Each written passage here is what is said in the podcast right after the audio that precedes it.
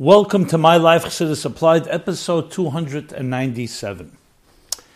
We're coming now to the close of the month of Shvat and the beginning and opening of the month of Adar, the middle of this week, Rosh Chodesh Adar. Every month has its own energy, has its own unique personality and unique opportunities. Month of Adar, Mazel Dogim, its sign is a fish, which is always a sign of blessing. Bori Mazli, which means that Mazel is a healthy Mazel, and it's key, the key theme and energy and power of this month is joy. When Adar enters, we increase in joy. So that's a great way to open a My Life Chassidus Applied episode, and this episode is dedicated in honor, appropriately in honor of Mendy and Chaya Bina Jacobson upon their wedding. Rosh Chodesh Adar this week, dedicated by the Jacobson family.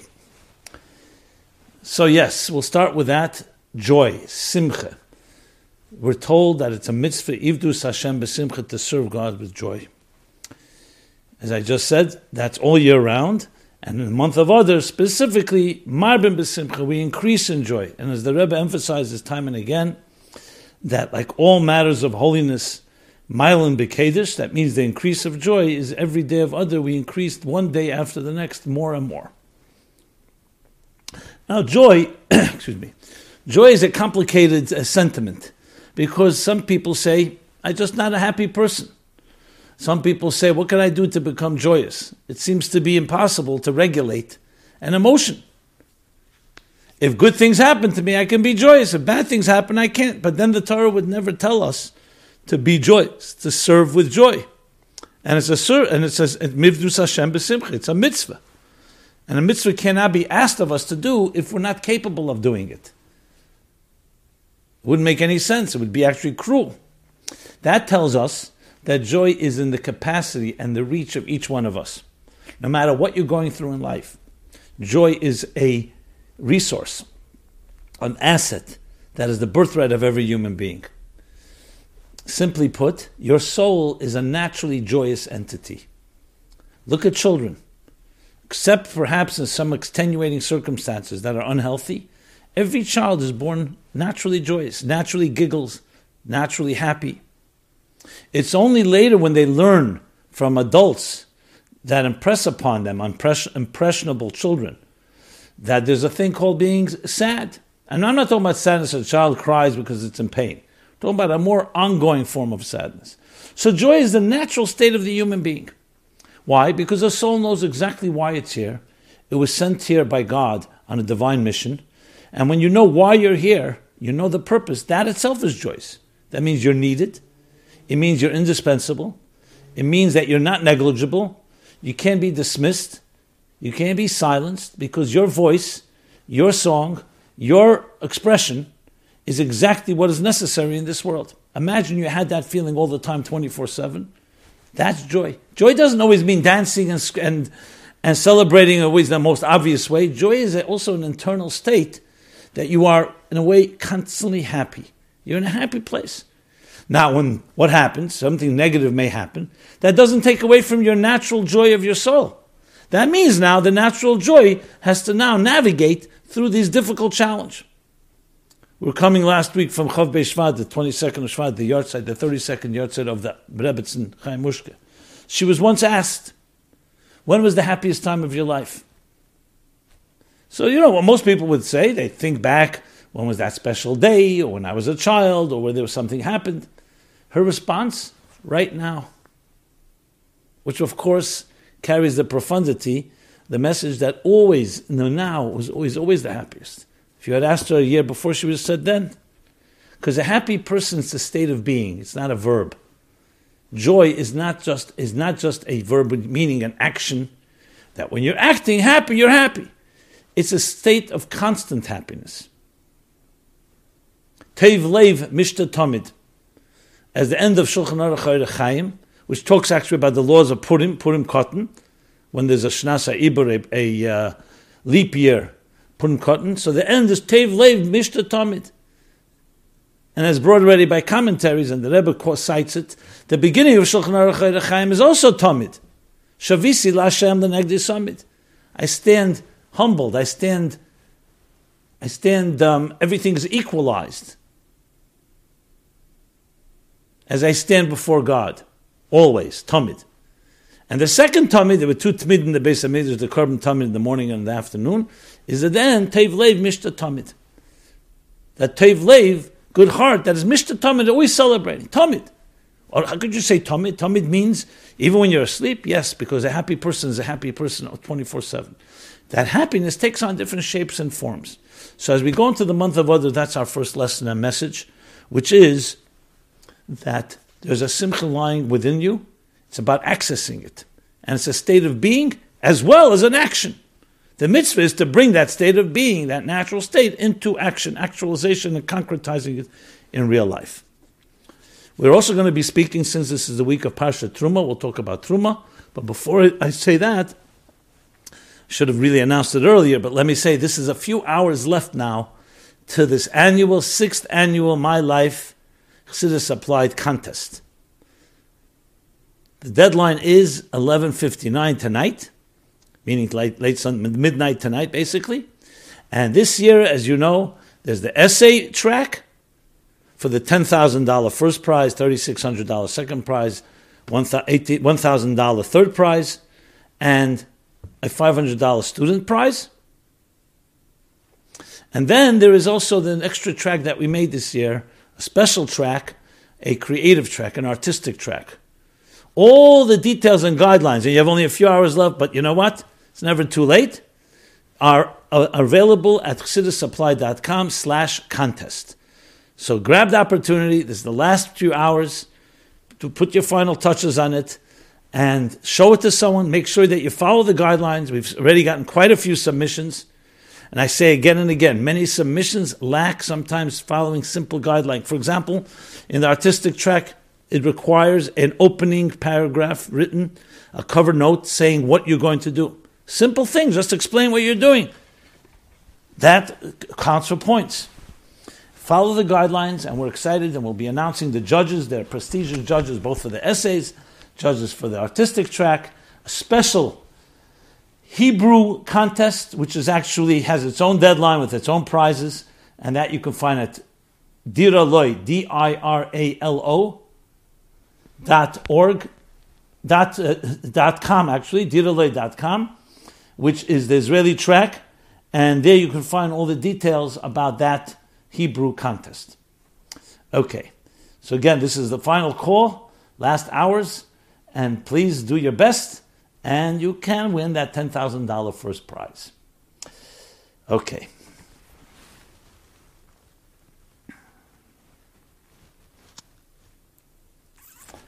So now let's talk about Pasha Truma. Pasha Truma. So Pasha Trum, of course, has many themes. One is the most prominent one, that it carries the third pillar after the Jews left Egypt and the parting of the sea. Then came Matan Torah, the receiving of the mandate. And then came the third stage, all in this book of Shemais, of Exodus, building of the Mishkan. So the chapter begins with uh, God telling Moses to go to the people and gather their donations. Vayichuli truma, Kesev, Zav, Necheshes, silver, gold, silver, copper, silver, gold, copper, and all the other materials. And then v'osili migdash, and he shall build for me a sanctuary. V'shachanti b'sechem, I shall dwell among you. This is the shortest mission statement of all. V'shachanti b'sechem, two words. The mission of all existence, that God should dwell among you. In the words of the Medrash, the Savar Baruch Hu Baruch Dire God desired to have a home in the lowest of worlds, the material world. And the Mishkan is the microcosm of that home. So it carries within the mission of all our lives. When a person is able to be focused with that, you can, you can rest assured that there's a joy. You know why you're here. You take all your life and you go to that focal point that connects all the fragmented details toward the purpose. So that's just an opening Chassidus Applied just from the, the, the, the, the statement itself of the building of the Mishkan. But we received a number of questions, and sometimes they're on the Parsha, so I will address some questions connected to this, as well as some connection to last week's Parsha that we read yesterday, Parsha Mishpatim. so let's begin with this question. Now that we've established what the purpose is, so we know, let me just elaborate a bit more, that this mitzvah of the Migdash Shachanti B'Seichen is a mitzvah, it's a mitzvah nitzchi, it's always a mitzvah tmidis, meaning it's always a mitzvah. That's why the building of the base Bayis edition later, by Dovid HaMelech and Shlomo HaMelech, and then Bayis Sheni, are all an extension of this Mosali Migdash. So it began with the portable sanctuary, the Mishkan that they carried and they traveled with through their 40 years, the wilderness. Then later there was Mishkan Shiloh, and there were other Mishkans that were still temporary abodes. And then came the permanent Beis Hamikdash on the place where God chose. Har HaNifcher, the place, HaMokim HaShanifcher, that God chose for the Beis Hamikdash, by Yisrishin Yerushalayim, Har HaBayis, as we know it today. And that was a permanent place. the temple was destroyed, but Kedusha Lezozim and Kemo. The holiness never leaves that place. That's why you're not allowed to go on the Temple Mount. And then came the second Beis Hamikdash. Until this day, we're waiting for what? For the final third Beis Hamikdash Hashlishi. Migdash Adnei Kenu Yodecha, a temple that will be permanent. And that is one of the signs of coming of Mashiach, as the Ramban says. So here someone asks a question. Why can we not build the third temple by ourselves? Why do we have to wait? Since it's a mitzvah, why not, not just build it? It says in Parshas Truma Vasil Migdash Rishachanti B'Sechem, translated, and they shall make me a sanctuary and I will dwell in their midst. They means us. We are told that we have to make it. So why can't we hire an architect, make a, crowd a, make a crowdfunding page to pay for it, and build the third Beis Hamikdash by ourselves?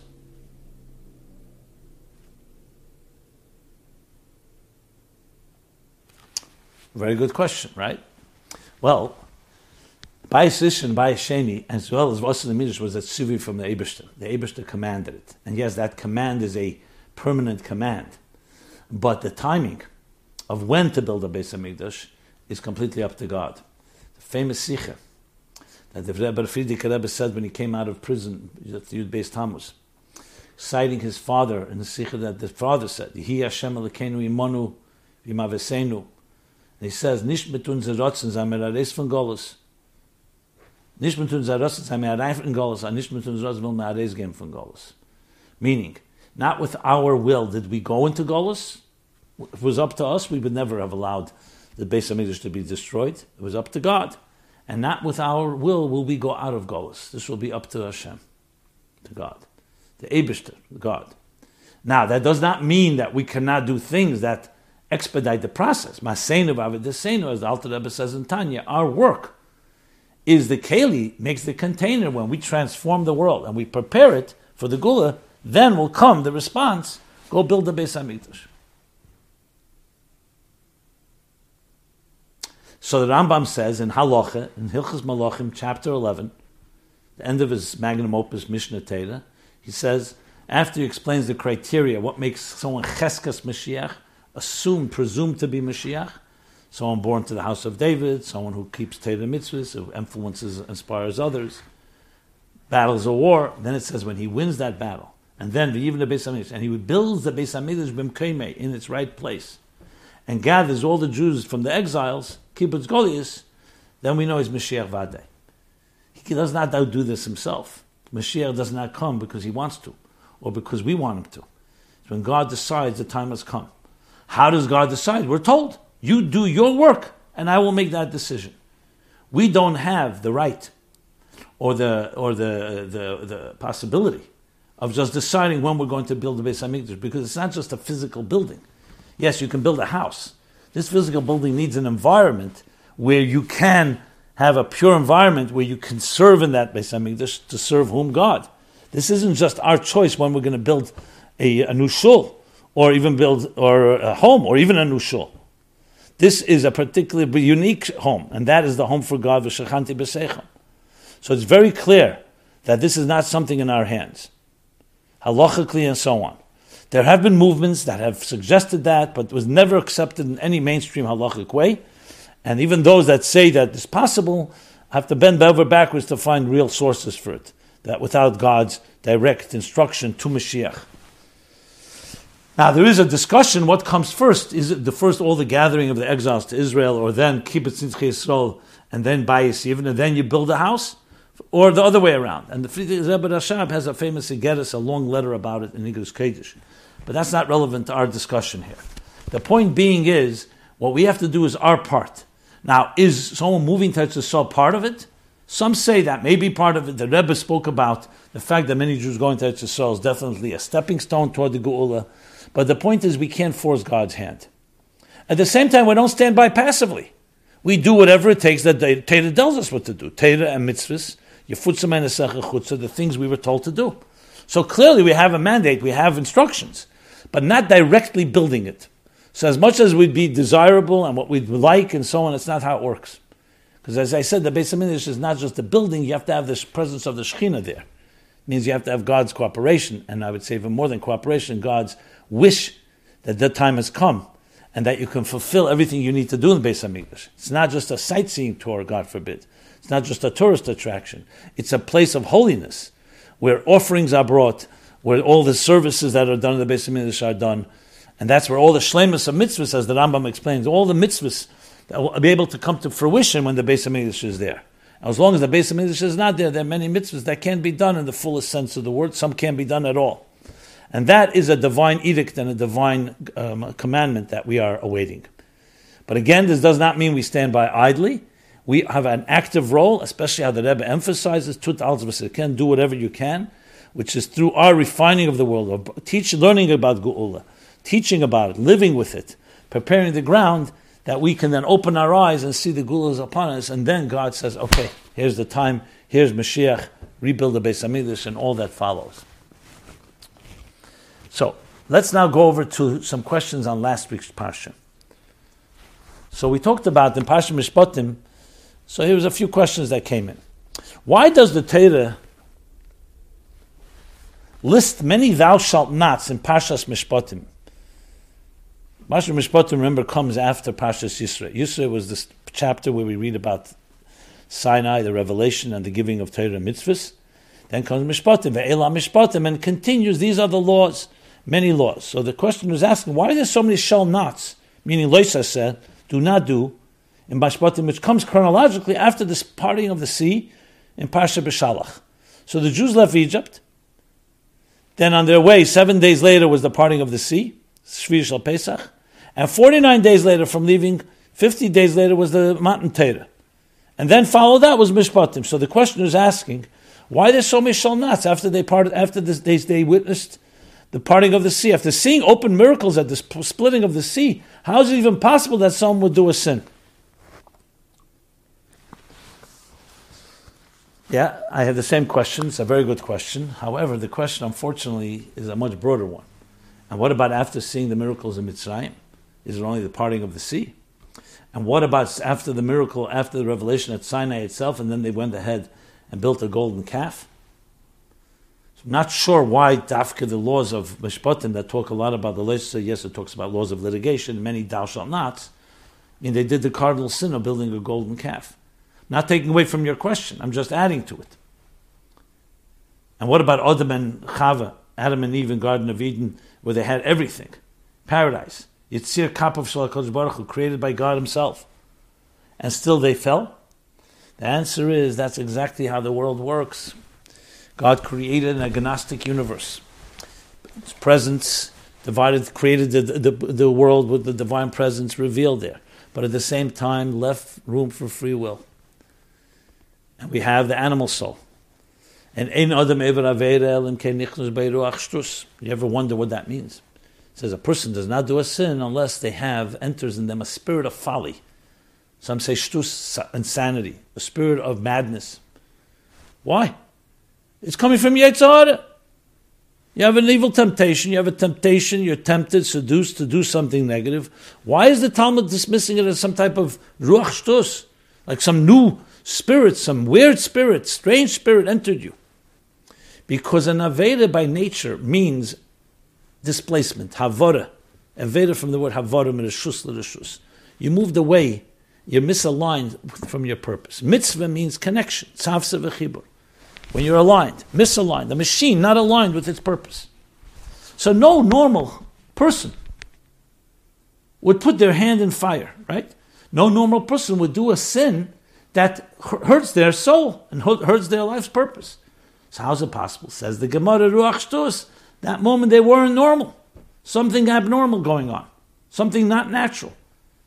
So God allowed in this existence the possibility for that to happen. Which means you could see a miracle, you could see many miracles. You could see them in the most revealed way, but still there's that other voice. You still need, need to make the effort that live by what you've seen. So a miracle is not a guarantee that everything's going to go well. A miracle, yes, is a wake up call, it's a revelation, and if you appreciate it and you have gratitude that they said, oh, Oz Yashir, it can help, but at the end of the day, it's a choice we make. You see people who see no miracles and they make the right choices. You've seen people who lived privileged lives and given all the miracles. There's a very powerful letter from the Rebbe where he compares other Mechav and Gan Eden to Rahman al-Itzlan, a person in Auschwitz. Other Mechav and Gan Eden had everything. They had everything. They didn't have to work. There were no pain, no labor pains. Everything was smooth. Paradise itself. And yet, what happened? They ate from the tree of knowledge. They transgressed. There are people who grew, who lived in a concentration camp, had nothing, deprived of it all, tortured, oppressed, the most de- de- dehumanized way, most most obscene way, and yet they woke up and said Modani, and they had gratitude to God. So you see, having revelation, having things very beautiful, and God's presence doesn't always mean guarantee that you're going to act on it. It's all about a person's choice. Okay. The next question about slavery. Hi. Thanks for your classes. I'm looking out every week for them. I've learned today's portion of the Torah, and we learn about slavery. Yeah, right in the beginning, kisikna evadivri, then goes on different types of uh, servants and slaves. I found it hard to understand the concept of selling a daughter for a maidservant, and even more that the boss should marry her. This is a minor girl, and the boss is an old man. Why should we think this will be a good match? So I discussed this very directly in episode 246, which would be exactly a year ago, this mishpat. Um, and just briefly, a few things that need to be pointed out. The word slavery, we all associate obviously with oppressive slavery, like the slavery of the Jews in Egypt, or the slavery in contemporary times, whether it's black, the black slavery in America, or other countries that put that that um, that enslaved a minority or a majority, and we see that as tremendous oppression, and it is. It's an inhumanity. The Torah also does. That's why you find that when a Eved Divrei who sold himself into slavery in order for financial reasons, excuse me, when he wants to remain with his master, it's not a simple thing because God says, You're my servant. You're not the servant of my servant. And they pierce a hole in his ear because this is the ear that heard Hashem. So we see it's not a positive thing as well. Nevertheless, what's most important to remember is that the slavery talked about in the Mishpatim is not the word slavery that we always use. That's not the right word to use. It's more servitude, servant. First of all, the Eved that I just said is not placed into slavery. He himself sold himself. There are people who cannot pay their debts, so one of the ways was to serve. We have servants today too. They're called waiters, they're called doormen, they're called taxi drivers. We don't call them slaves because there are guidelines, but the Torah has guidelines as well. I elaborated a lot more in that program, but the point being is the Torah is humanistic. God would never allow a person to be tortured, a person to be mistreated. And all the laws, if you look at the laws of the servitude in this chapter, you'll find that you have actually an obligation and it's not very appealing to, ha- to have a servant because you have obligations that actually precede even your own rights. There are rights. Not to mention what happens after Schmidt by Shemitah and Yovel, the release of all servants. So it was a financial matter. In those days, that was one of the ways people they sold themselves. They sold themselves. They allowed themselves to become servants for pay. As far as the Amah Ivriyah goes, if you look at the laws again, they are very humane. And here again was a financial reason. And yes, if you want to keep her, you have to marry her. That was actually considered noble. She's not your slave. She's not your servant. She's your wife. That's why there are those rules. So you really look into it and, and get rid of the stereotype or stereo. His slavery, as in history, it's a very different type of servant, and servitude is in Parsha Mishpatim. We never advocated such a thing. Slavery was never considered to be the way we understand slavery as totally abolition, total um, abolishment of people's rights, abnegation, I should say. Abolition was actually the abolition of slavery. The total abnegation of a person's complete rights. They were creating the divine image, and so on. Now, Chassidus talks about the idea of an Eved, an Eved Ivri, an Eved Kanani, Eved Neman, Eved, Eved Poshut, different servants as examples of serving God, which of course lifts the whole thing up to another level, which is how Chassidus explains this uh, chapter. Okay. Since I mentioned previous episodes, let me go back. Other than Truma, I also discussed in episodes 56, 102, 152, 201, and 247. These cross-referenced archives can be found at chassidusapplied.com, where you also have the place to submit the essays and all the details about the essay, previous essay contest posted so you can see examples of good essays, as well as a forum where you can submit anonymously any question you like. Okay. Next question about Pashas Mishpatim. Actually, I have two more on Mishpatim. The Pasha teaches prohibition against mixing meat with milk. If we mix chesed and gvura, do we not get teferes? So the details of this. The Pasha teaches us not to mix meat and milk. Right. And from there we derive not to mix meat and milk. According to the Zohar Pasul Mishpatim 125a, the questioner asks, meat represents gvura and milk represents chesed, and shouldn't be mixed. You don't mix gvura and chesed. My question is, if we mix chesed and gvura, don't we get tiferes, which is the perfect balance of chesed and gvura? Correct? You find in Chassidus, you find in many places hiskalulus, the idea of interconnectivity, complementation of two forces actually creates a more powerful force. Tiferes, beauty, is a combination of the red and the blue, or the white and the red of Chesed and Gvura. Tiferes is beauty. Like all things beautiful, it's a combination, and we see it as harmony. So why suddenly does it say that Chesed and Gvura shouldn't be mixed as in Bosa B'cholov? The same question can be asked not just in the world of, of animals, which is meat and milk, but also in the world of vegetation. We have the Isra of Kalayim certain certain vegetation should not be mixed together, should not be grafted. We have klai behem also. Certain animals should not be bred together. And we have shatness, linen and wool. On the other hand, shatness and tzitzis is allowed, and the kohanim, their garments did have both. So which one is it? Is it allowed to mix the two or not allowed? So this is not the first time the question has been asked. This is a question that's asked in Chassidus. We'll begin with Eira Teira Nach, on Nevi'im Ksuvim, page 132. And then Likkutei Sichos Chelik Choftes, volume 29, page 122, from two powerful Siches, three I should say, Mishpatim, that the Rebbe spoke about, Mishpatim Tovshin Lamed Hey, Lamed Vav, and Tovshin Mem. So the Rebbe actually spoke on that Zohar, in Mishpatim, that his father discusses, the Rebbe's father, in Likkutei Levi Yitzchak. Briefly, the answer is that yes, mixing chesed and gvura has in it tremendous quality, but it has to be done in the right way. In kedusha, hiskalulus can be not just healthy, can actually reach the highest levels. But in klippa, where there's no bittel, where there's no humility, where there's self-interest, then mixing things can actually be destructive. So the famous Rabbeinu Bachai, when he explains Kalayim and Leisachrish in Parsha Kiseitze, not breeding and not mixing animals as well as vegetation and other forms of mix, says because mavalbul the bria. You're disturbing the entire structure God created. God created boundaries. He created parameters. And when you mix things, you're mixing and disturbing the structure. For example, a person says, let's graft the windpipe, the air pipe, and the food pipe. God forbid. There are boundaries that are necessary for the survival of existence itself.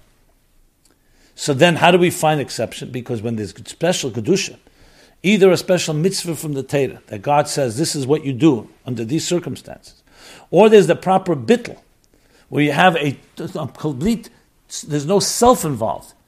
There's a certain selflessness. Then you get Iskalos and Kedusha, the concept of Chesed and Gvura being mixed together. Who decides when yes, when no? That's where the Teda comes.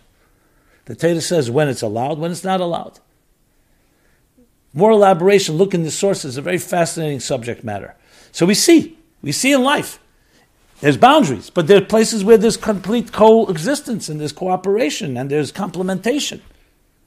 It's part of existence itself. Things complement each other. So you have to know where it complements each other and where it can be destructive. When the fox says to the fish, "Come out and live with us, live with us on land," that was destructive. The fox was looking for a meal. When a bee pollinates a flower and takes the nectar to move it elsewhere, that's a scholars, that's a Kedusha, in Teva, that meant to be that way. So you'll find in nature both elements, places where opposites should not be mixed together, and places where opposites should be mixed together and actually bring something greater, a greater composite. Look in chemistry, in nuclear reactions. There are certain substances, you mix them together, they become volatile and they become um, potent and can be completely combustible to the point of destruction. Then other times, there are alloys, you bring them together, create an alloy, and it creates a much stronger and much more powerful substance. In experimentation, scientists have faced both. Sometimes you try to mix two things together, and it's, uh, it's, a, fa- it's a fatal combination. And then times mixing together actually creates something even greater, like you have brass, or you have other different alloys that were created by mixture of different metals, or different other energies and other gases and so on. Okay. One more question, Mishpatim, about Gerim, converts. How can people frown on marrying a ger or having their child marry a ger, convert, when it's prohibited to discriminate against Gadim? In this week's Parsha, we are taught not to mistreat converts. But the community routinely mistreats Gerim when it comes to Shidduchim. Often, Gezel Lubavitch. Well, it's another discussion. What is Gezel Lubavitch? People who feel that they are blue blood, blue blood Lubavitchers. Families prohibit their children from marrying Gerim. Isn't this a direct Avera based on the stated Torah law in this chapter? So yes, any discrimination against Gerim that says five times special Ava that you should show because you were once a Ger, you were once a stranger in a strange land, meaning in Mitzrayim, so treat Gerim with the proper respect and so on. And God forbid any discrimination or any lack of love or any difference. So I'm not going to defend people who, who have their own, um, uh, their own phobias about converts. The only thing I could say, and this is not in defense, is just pointing out something, and that is that the same is true sometimes about Tshuva. And again, that's that same question carries over. The justification they have, and again, I'm not defending it because I don't see any issue at all, is they say their parents may have not been in a mikveh, there may, there may be a situation with Gerim that they come from, their genes come from non Jewish sources. But the fact of the matter is, a Ger is actually a, a Jewish neshama that uh, is just basically trapped or has wandered off or has been placed by God in the wrong place. I can't say the word wrong, that's not the right way to say it. That's why I say Ger shenisgayer. You don't say Goishin is Gayer. Ger shenisgayer means a stranger a soul for whatever deeper reason, and I, I again the, uh, withdraw, withdraw the word mistake, for some whatever reason, the wires of a Jewish soul ended up in a non-Jewish family. So in truth, it's a Jewish neshama. But some people will say, you know what? But the bottom line is the culture they grew up with, the religion they grew up with, the environment was a non-Jewish one. This is not a defense, but it's important to understand how people think. I would say that the fact is when we're connected with souls and neshamas, and we appreciate neshamas, and not just the cultural elements, we have a different attitude. But remember, this is not just about Gerim or Bali Tshuva. It's about people in general want their comfort zone. And very often don't think in the big picture. Their comfort zone is such that they're thinking in terms of what I like. And this has nothing to do with Gerim Bali Tshuva. There are people who don't want to marry certain families, even though there's no chash of any type of any issue of conversion or whatever their thoughts, their, their fears are. Why? Because people are culturally comfortable in their comfort zone. Is that the right way to look at a shidduch? Absolutely not. And you look at, of course, uh, the people like in the, throughout history, people like Moshe Rabbeinu. You look at Yaakov, who they married. They married families were not necessarily tzaddikim. But people are comfortable, and sometimes they feel that way. Unfortunately, I myself have dealt with situations where people felt they will marry families they know and end up being not such good situation. They married someone they, they didn't know, but it was good quality. So I would say a shidduch is based on the features and personality of a person. The fact that some people stereotype or some people discriminate is not in any way to be condoned or justified, especially in light of the spirit of Torah. But this is true in general. Even though we have the mitzvah of Ahavas Yisrael, love everyone, you see people uh, don't always do that. I don't want to speak negatively. They love, they love sometimes only people that are like themselves, where they're comfortable. People agree with them. As soon as it's something that's not exactly like them, they don't like. They don't trust different things. But this has nothing to do with Gerim or any other form. It's just a matter of people's comfort zone. Is that a Torah approach? Of course not. You have to look at a situation, at the case by case, see the type of personality. I've seen beautiful, beautiful soul, uh, uh, uh, weddings, marriages where Gerim, Gerim among Gerim, Gerim with non Gerim, etc meaning uh, uh, people born Jewish with people who converted to Judaism al and it's case by case. Is it something to be said that maybe two people who come from that background may have more commonality? You could say something like that, but I would not never say it in a discriminatory way. That would be, they may be more compatible, they'll understand each other more.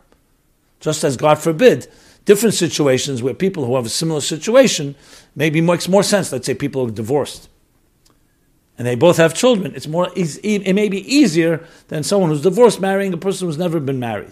Even though we found beautiful, find beautiful marriages like that, and I absolutely admire them.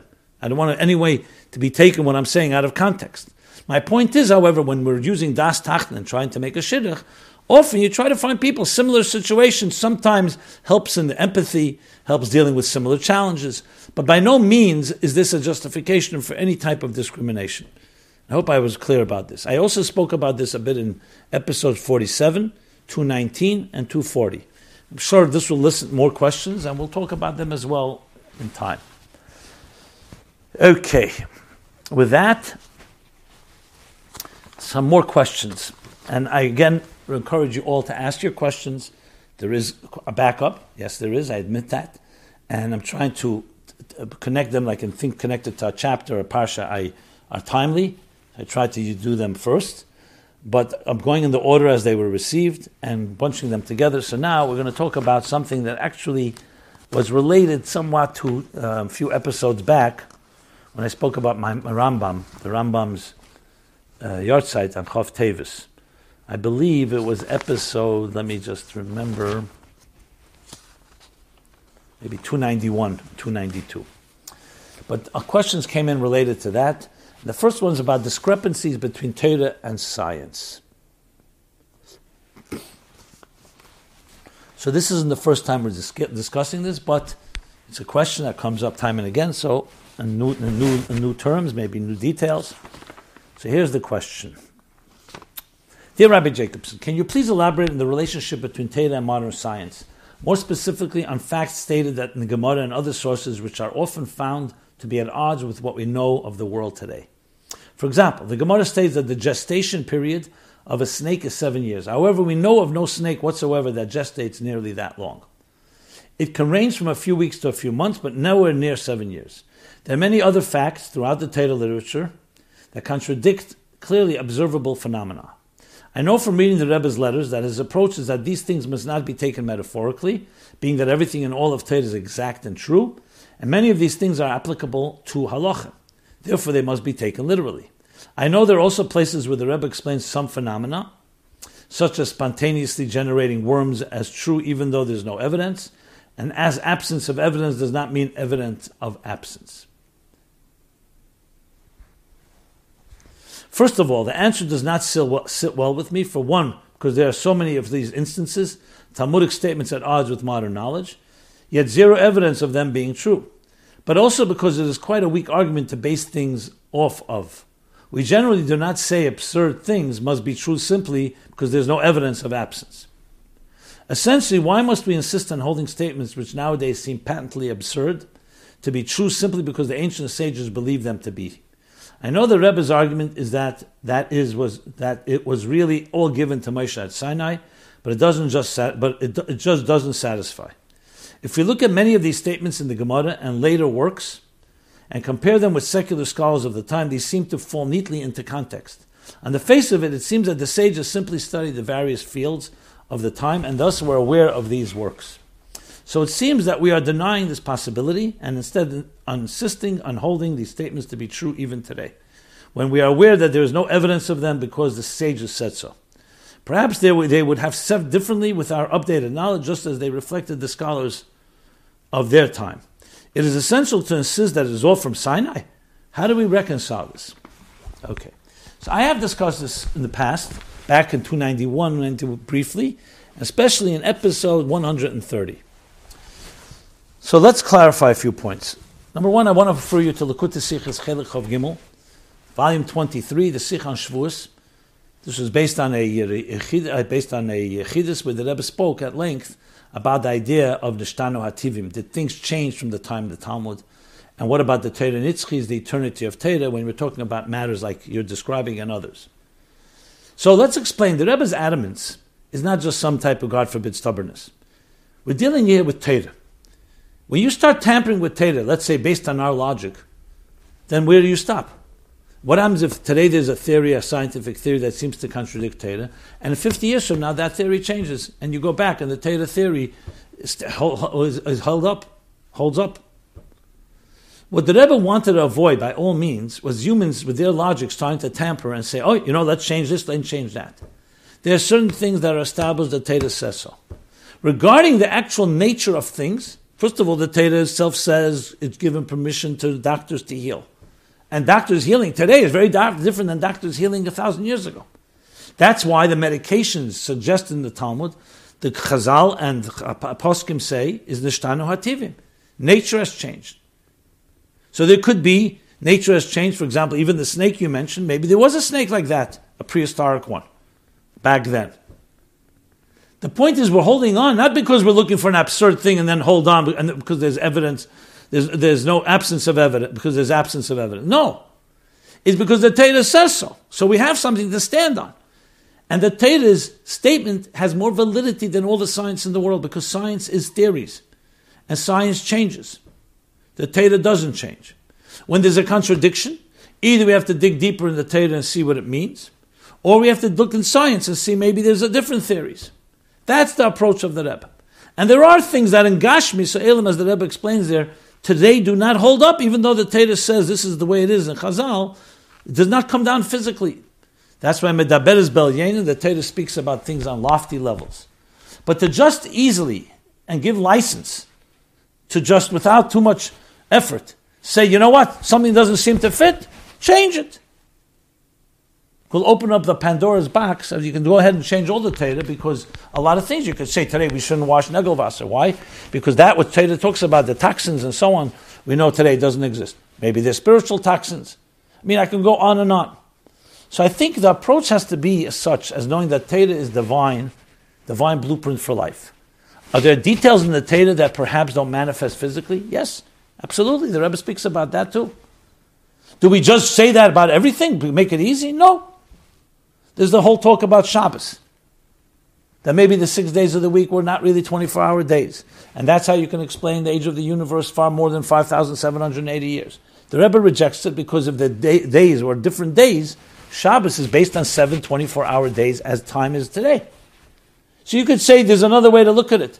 And there are those that look at it that way. But when you take Torah, you start tampering with that, then the next thing you can do is tamper with other things as well. So if to know that Torah is God's blueprint for life, that's the most important thing to know.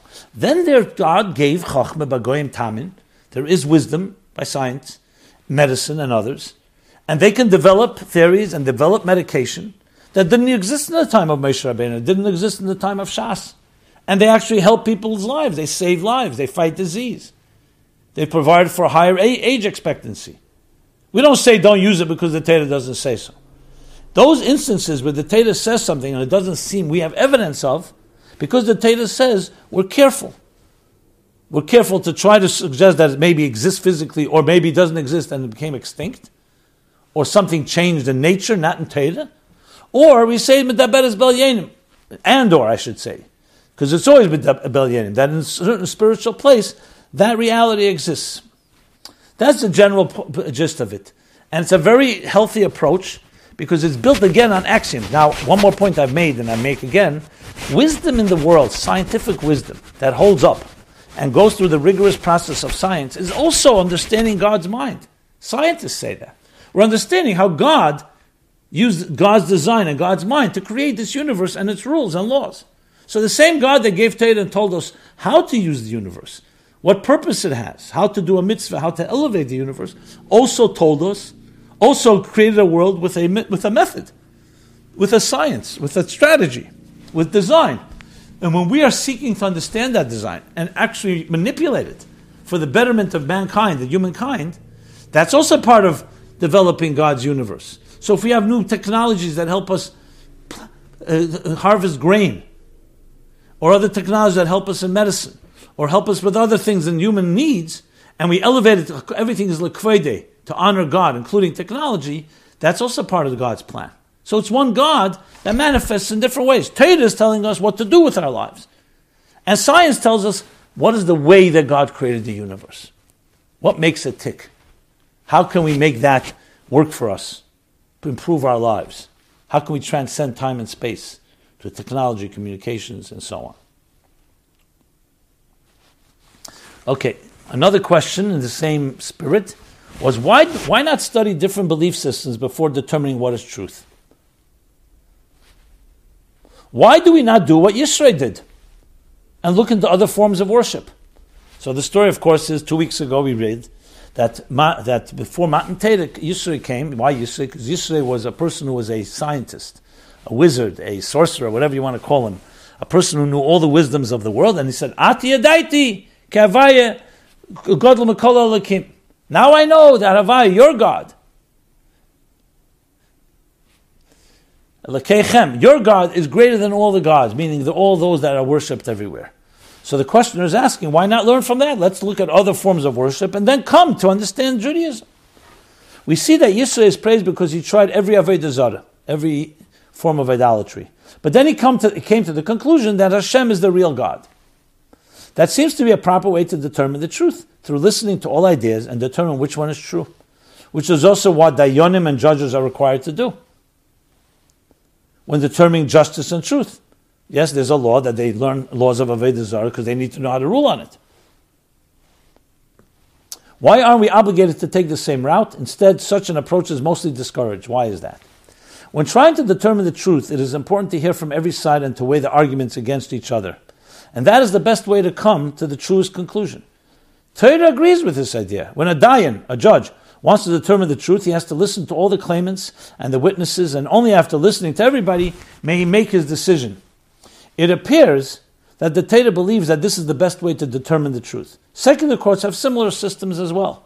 If that is true, then why shouldn't the same apply when determining the truth, when determining the truth of religious beliefs? Shouldn't we study all the religions and philosophies and determine what is the truth. Why doesn't the Torah endorse that? The opposite is true. Such inquiry is generally discouraged. Why is that? Okay, so first I refer you to episode 291. In answering the question, I think two parts here. When people like Avram Avinu, who began from a pagan world seeking God, that's exactly what they did. Through process of elimination, they seeked he first realized these idols are not nonsense, the, all the famous stories. Came to discover, looked at the sun, the moon, and the celestial bodies and realized that can't be God. And through a process of elimination, came to discover that God is something beyond that can be anything we can see, hear, taste, touch, or smell. Yisro also.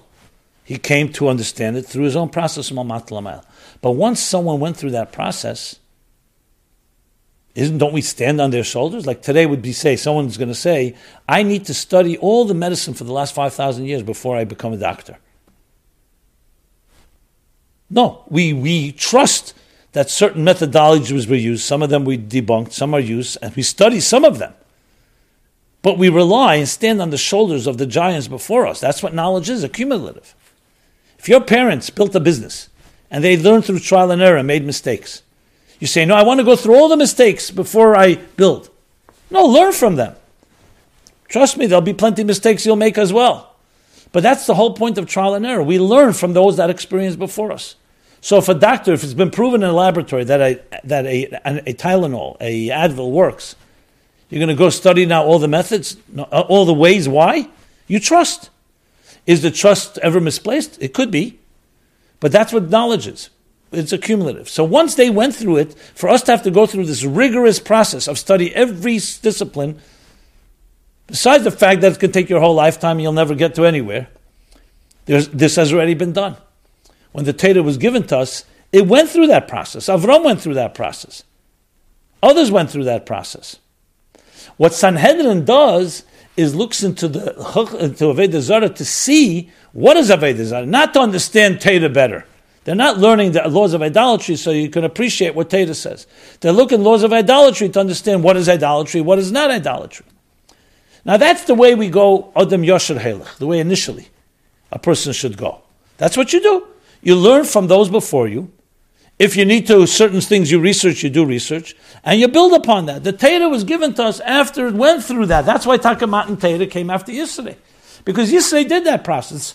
That doesn't mean we all have to do it anymore. Now the Torah can come and say, now let me give you my, God says, my, my mandate. That's the best of them all. so that's the approach. Now, there are situations where a person, unfortunately or tragically or mistakenly, studied idolatry and studied other schools of thought, other religions, other disciplines. And yes, then they come and discover Torah and Yiddishkeit like Yisro did. So we don't reject and say everything you studied was a waste of time. On the contrary, you can see a Yisr and Ermin like others can't. A person who studied, let's say, medicine, or studied even East, Far Eastern uh, religions, Buddhism and so on. So now they're where they are. So what, what's called tshuva? Tshuva is taking the sparks of what you've learned and harnessing it and directing it now what you've learned in the Torah. Learn from that. Just like we talk about people who've been hurt and traumatized, they can help many people because they can describe and they have credibility. They went through the fire. But that's after the fact. So is there something we can learn from other schools of thought? It's always that way. But do you have to go there initially, especially if someone already did the homework for you? They already did the, paid the price. So the process is a correct one in general, but remember, we have a Torah that's gone through, and we have people who went through, studied all the different schools of thought. So we don't have to retrace the steps. Number one, not to waste extra time. Number two, it could be, create confusion, and you never end up going any, at any conclusion. That's the general response to that question. Okay, next question. Mechitza standards. What are the standards for mechitza according to the Rebbe? Whenever I hear that, I always say according to halacha. I know in halacha itself there are opinions, so the Rebbe does state his opinion in that matter. So we know that the Rebbe wanted in his shul a mechitza where men could not see the women. On the other hand, we know that in halachic acceptable, that in halachic, that an halachic acceptable mechitza is, is just a physical separation. In fact, according to Rabbi Moshe Feinstein, a mechitza need only be tall enough to prevent intermingling between men and women. Many shuls in the U.S. with mechitzas that are relatively short or have see-through tops were built based on Rabbi Feinstein's position, sometimes with his explicit approval. Other leading rabbis who reached similar conclusions include Rabbi Yechiel Weinberg, Serida A, she says 1A, 214 in old editions, and Rav Yitzchak Yosef, Yalkut Yosef, volume 2, addenda 5. The question is this. Does the requirement of having a mechitza where men cannot see a woman is, is requirement uh, does that requirement apply to every bote Beis Chabad, to every Chabad house? Was this ever an explicit instruction of the Rebbe, or is it that according to the Rebbe it's acceptable that a Beis Chabad have mechitza used using a balcony style with no dark glasses nor curtains, making it theoretically possible for men to look at the women's section by turning around and looking up. Okay, two different parts. So, yes, there are explicit instructions. There's a book that came out recently called Shlichus Chosa, where it brings many different issues connected to Shluchim, citing letters and, and answers and farbrengens and sichos and so on. So there he cites a number of letters from Igros Kodesh where the Rebbe says clearly that the mechitza should be minimum the height of a person. Because the whole purpose of it is not to see, not just not to mingle. Doesn't address that, but clearly the, the minimum is the height of a person, of an average man, which would be around five, six feet. Now there are things, if it was a mechitza five feet, can you deal with that and then slowly move it up to six feet? There are different answers to that. But that's basically the Rebbe's rule, more than once, said it many times. This would be an answer to Bote Chabad for sure. But even to any shul that would ask the Rebbe this question, this is what most poskim agree with. Are there those that say otherwise? Yes, but that's not the question at hand here. You're asking the Rebbe's position. Now, no mechitza at all? Absolutely not. Even see-through mechitza, also not. Meaning with a glass that's that's see-through. It has to be it has to be not be able to be see-through, from the man's side at least. As far as balcony goes, as old shuls are, and there are many shuls today, we see many Chabad shuls do have a balcony. That is acceptable, even though in 770 the balcony is up, but they also have glass. It's acceptable. I've not seen from the Rebbe directly on that topic, and I not, did not see it collected there either. If someone has something about that, please share it. But my, and this is not, a, I don't say guess, but based on my, remember, my recollection, that's allowed according to all poskim because you're not dealing with the same level. The fact that someone can look up, someone can also walk behind the, by, on the other side of Mechitza and look. There's a certain natural thing that people don't go, don't look up, and it's about separation on the same level. Also, the Hira was always from Mizrach to Ma'ir of the Mechitza should be, not from Tzofin to Darim. It means it should be from east to west, not from north to south. So these are some brief uh, comments on this, and if anybody has any further comments, please share with me because uh, for the public's benefit. Okay. We're going to do a question, a follow up. Let's see what kind of time we have left here.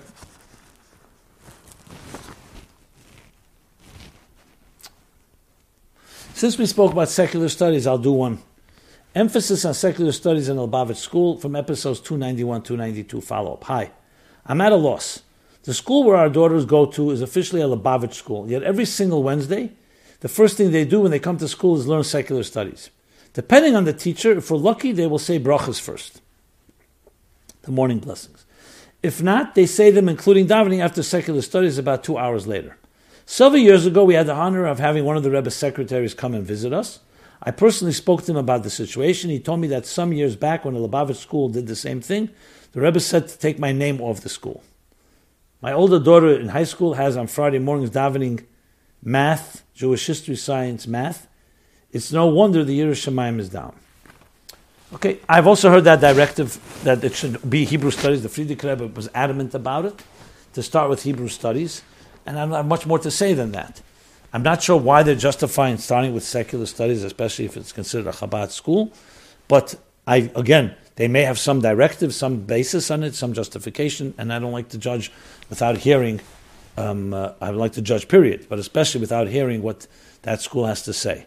So suffice it with that. Okay. So we did that one follow up. What else can we do?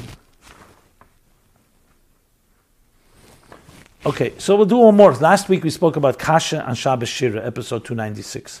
Hello, Rabbi. Eating Kasha on the week of Shabbos. Regarding the concept that the Rebbe would refrain from, and also we talked about Tu Bishvat, that the Rebbe would refrain from calling 15 Bishvat Tu Bishvat, I recently came across the following on the internet It says that there was a chassid that went into the Rebbe. It was a birthday close to Tu B'Av. And he said, My birthday is on Tu B'Av. And the Rebbe seemingly did not hear him, made like he didn't hear him, until the chassid said, Chamisha Asabav. And the Rebbe explained to him, in explaining why he ignored him when he said Tu B'Av, he says, because Tu B'Av and Tu B'Shvat is not a halachic concept and it was introduced by those that wanted to confuse the Jewish personality, and they turned it into like a secular type of name. Now, I don't have veracity. To, oh, I'm not sure of the veracity of the story. I'm just bringing it to your attention. Okay. Regarding kasha, that was the second thing we spoke about. In the Sefer Ayem Yem Amavur, page 186, he brings that eating kasha on Shabbos is connected to the man, to the man, because on that Shabbos we also read about Lechmin Hashemayim, the man that fell from heaven that we read on Parshas B'Shalach. Hence, there are t- other types of foods that are eaten by different groups of Yidden on this Shabbos. And in footnote 9, he writes, based on Sefer HaSichos Tofresh Sadik Ches, that perhaps kasha was chosen simply because it was a special food and therefore it reassembles the man. It resembles the man. So there he talks about why they ate kasha and yutaskis of special green kasha that had a certain, like more uh, royal quality. There is the sikh there in the sikh the Frierdiker Rebbe explains sort of al is an idea of it in connection to the meaning of eating it on Kislev. Then he goes on Agav as a side note in Luach Dvar Dover Beite. It's brought that Kasha is alluded in the pasuk of Az Yoshir. Yechlemu Kekash. So that's Kasha's Kasha. Okay, thank you for that and that follow up. Let's do the Chassidus question now, and then we will do the essays. Chassidus question. So Chassidus question is actually a long question. I'm not going to read the whole thing. It's based on the Chov Beis Shvat Sikha Tov Shinun Beis. The Rebbe began that Sikha B'cho Chov Beis, the 22 letters of the Hebrew alphabet. With that, and through that, all Jews are blessed. And then in the Sikh, he spoke about three tkufas, three stages in history. So the question is asking, he says, Hi, Rabbi Jacobson. I greatly appreciate the tremendous influence your teachings have made on a global level, and I wish much continued success. On that note, being that you specialize, specialize in practical chassidus, I was hoping you could clarify the following with practical examples so I can grasp it in a tangible way. My challenge is that Sikh Chaf Shvat Tovshin Beis, he says the Rebbe introduces us to three stages.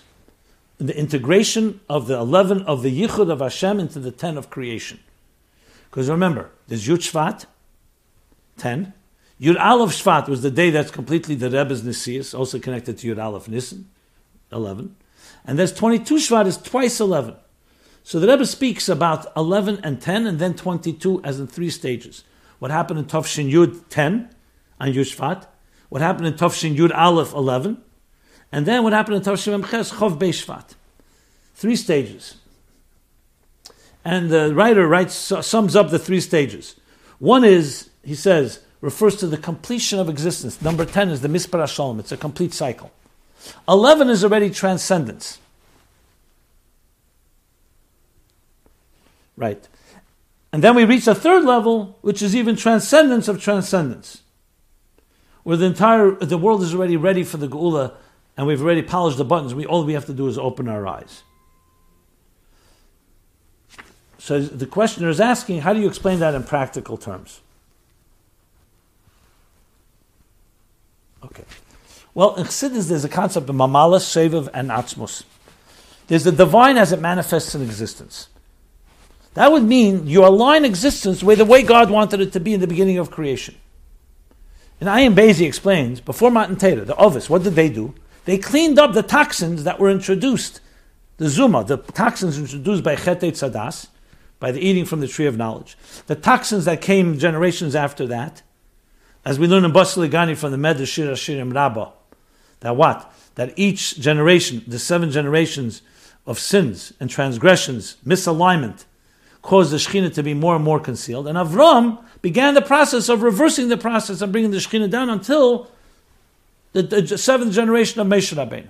So they realigned existence. Think of the machine got, got damaged, the machine got toxified, and now we're cleaning it up. So we cleaned the pipes up the way the pipes were meant to be in the beginning of creation. Then comes next stage, an Ir Chodesh. Matan Torah brought a new energy, an eleventh energy, more than the ten of cleaning up. Ten is the structure, the ten, Mispar Shalom. Eleven is transcendence.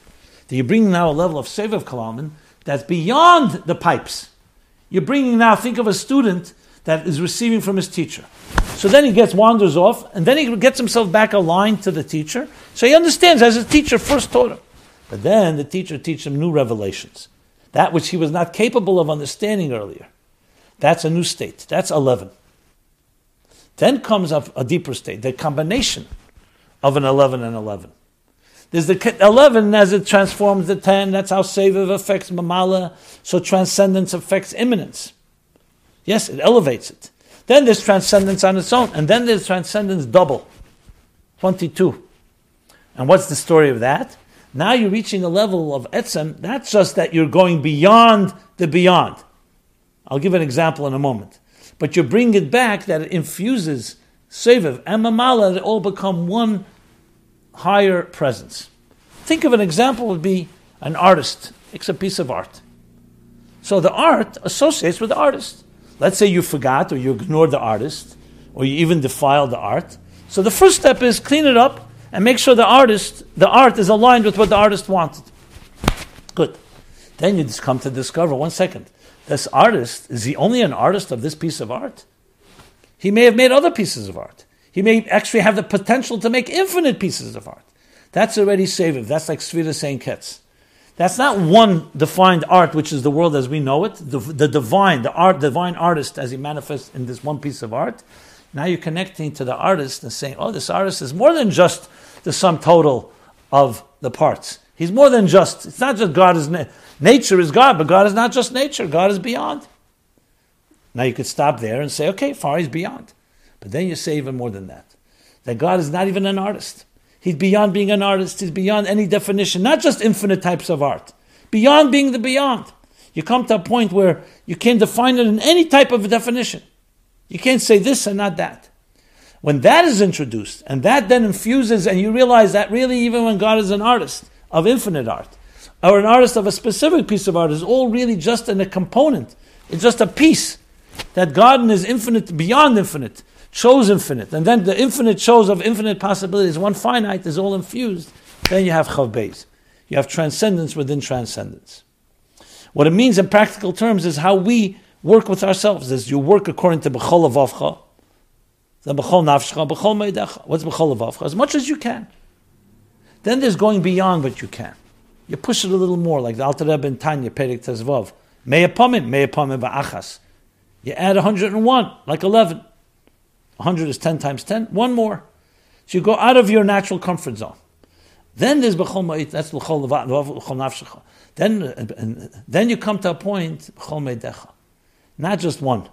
You completely you completely go to a place that's not even commensurate to the earlier stages. And then that comes back to infuse and elevate and be integrated with the 11 and the 10. And then you have all three put together. And that's what Geula is. Geula is the highest level. In Golas, you could have 10.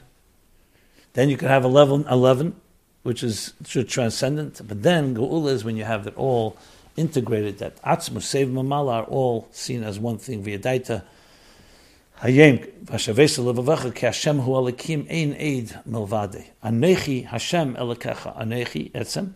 Hashem is transcendence, and elikecha is hateva, God as a manifest within existence. Yeah, good. So now let us go to the essays. Three essays. This is all from Essay Contest 2019.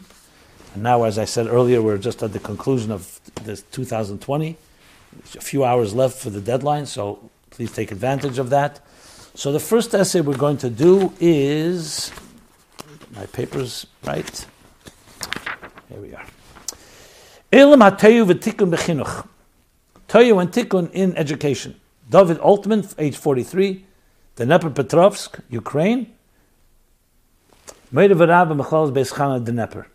He's a teacher and a rabbi in the in the in the institute in the seminary in Dnepr. So it's a very short essay, but the idea is excellent because Teyu and Tikkun, remember, is functional, dysfunctionality and functionality. So he expl- explains in very brief terms, based on Ayin Bays, how the concept of Toyu, an unhealthy structure in education, where there is imbalance, how that can be transformed into a structured and healthy structure. Now, the unhealthy structure, of course, can lead to shvira sakelim, which is shattering, which creates chaos. But when the parents and the educators all work together in harmony, that's tikkun, then you have a true education system that's not clashing interests and conflicting interests. That's the gist of it. This essay and the others are posted as we speak on our site, chassidusapplied.com the essay section. And um, you also can receive it when you subscribe to our weekly emails, which are very rich and well and stimulating on their own. The next essay is Get Real. Chani Wilhelm, age 36, Milford, Connecticut, co director Chabad of Milford. Okay. She begins with a anecdote with a person who's holding a cell phone and busy with it, and constantly trying to take a selfie and being frustrated. and she was very much disturbed by not being able to capture a great picture of herself. I've never met this girl, the writer writes, before and haven't seen her since. In fact, I may never see her again. But that incident left an indelible impression on me. I was struck by the incongruity of this teenager's facade of happiness, followed immediately by her real emotions on, of the opposite extreme. So, this essay will address who are we really and how do we allow our essential selves to permeate the face we show the world so there's less conflict between, between the two. And first, let's address a fundamental, more fundamental question: Are we real? Do we really exist? Using Dale Carnegie and Lahavdil Rebbe from the Frierdiker Rebbe Sefer Maimorim, talks about this reality of our beings, soul, body, of course, and what means being a medaber, not just a, a, a human being, but a medaber.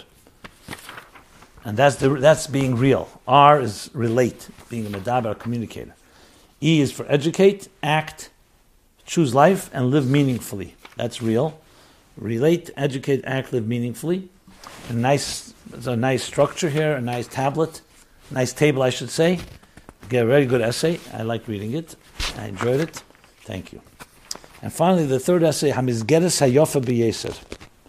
The most beautiful uh, environment, structure, environment. Meir Nachimovsky, age 39, Be'er Sheva, Israel a teacher at Beis Chaya Rivka. Okay. Much has been written, she says, on the way Chassidus addresses the challenges of life, addressing all different issues that we face. That's why, as we get closer to Geula and to utopian world, we'll, Chassidus will open us new types of understanding of dealing with the challenges of life.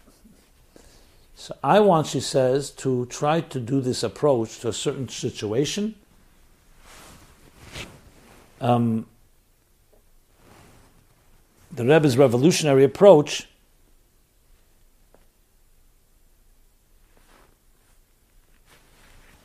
dealing with realities of the modern world situation. How you are not a product of it, but you become a, uh, proactive force that can affect change. Using many different examples from the Rebbe's different approaches, how offense is the best defense, and we have the power to change the world. Instead of being a victim of it or a product of it. That's the discussion here. And creating our environment instead of being a product of it. Good. Very well done. Using different tools, including joy, self confidence, and le- leadership qualities, taking initiative. Another excellent essay. Thank you for that. And with that, we conclude this week's episode 297 of My Life Chassidus Applied. We're here every Sunday, 8 to 9 p.m. If you're interested in dedicating a program in honor or memory of a loved one, please go to chassidusapplied.com, donate. You could see different sponsorship opportunities. And of course, submit your questions. And finally, I want to say again, a few hours left to this year's contest. Don't miss out on the opportunity. It's an excellent opportunity just the writing or presenting something artistic. And of course, winning a monetary prize is, of course, a great incentive as well. And I look forward, the judges look forward to review it all, and I look forward to be part of the process. And hopefully, we'll really be able to see great uh, production coming from the, all the creative different energies that we're already seeing and much more to come. Everyone should have a very simchadik, a very joyous Chedesh Adar, a simchadik, a tamid, a constant joy, revealing the inner joy, the inner happiness that is the essence of all, all who we are. Thank you very much. This program is brought to you by My Life, Chassidus Applied. Please help us continue our programs. Make even a small contribution at chassidusapplied.com slash donate.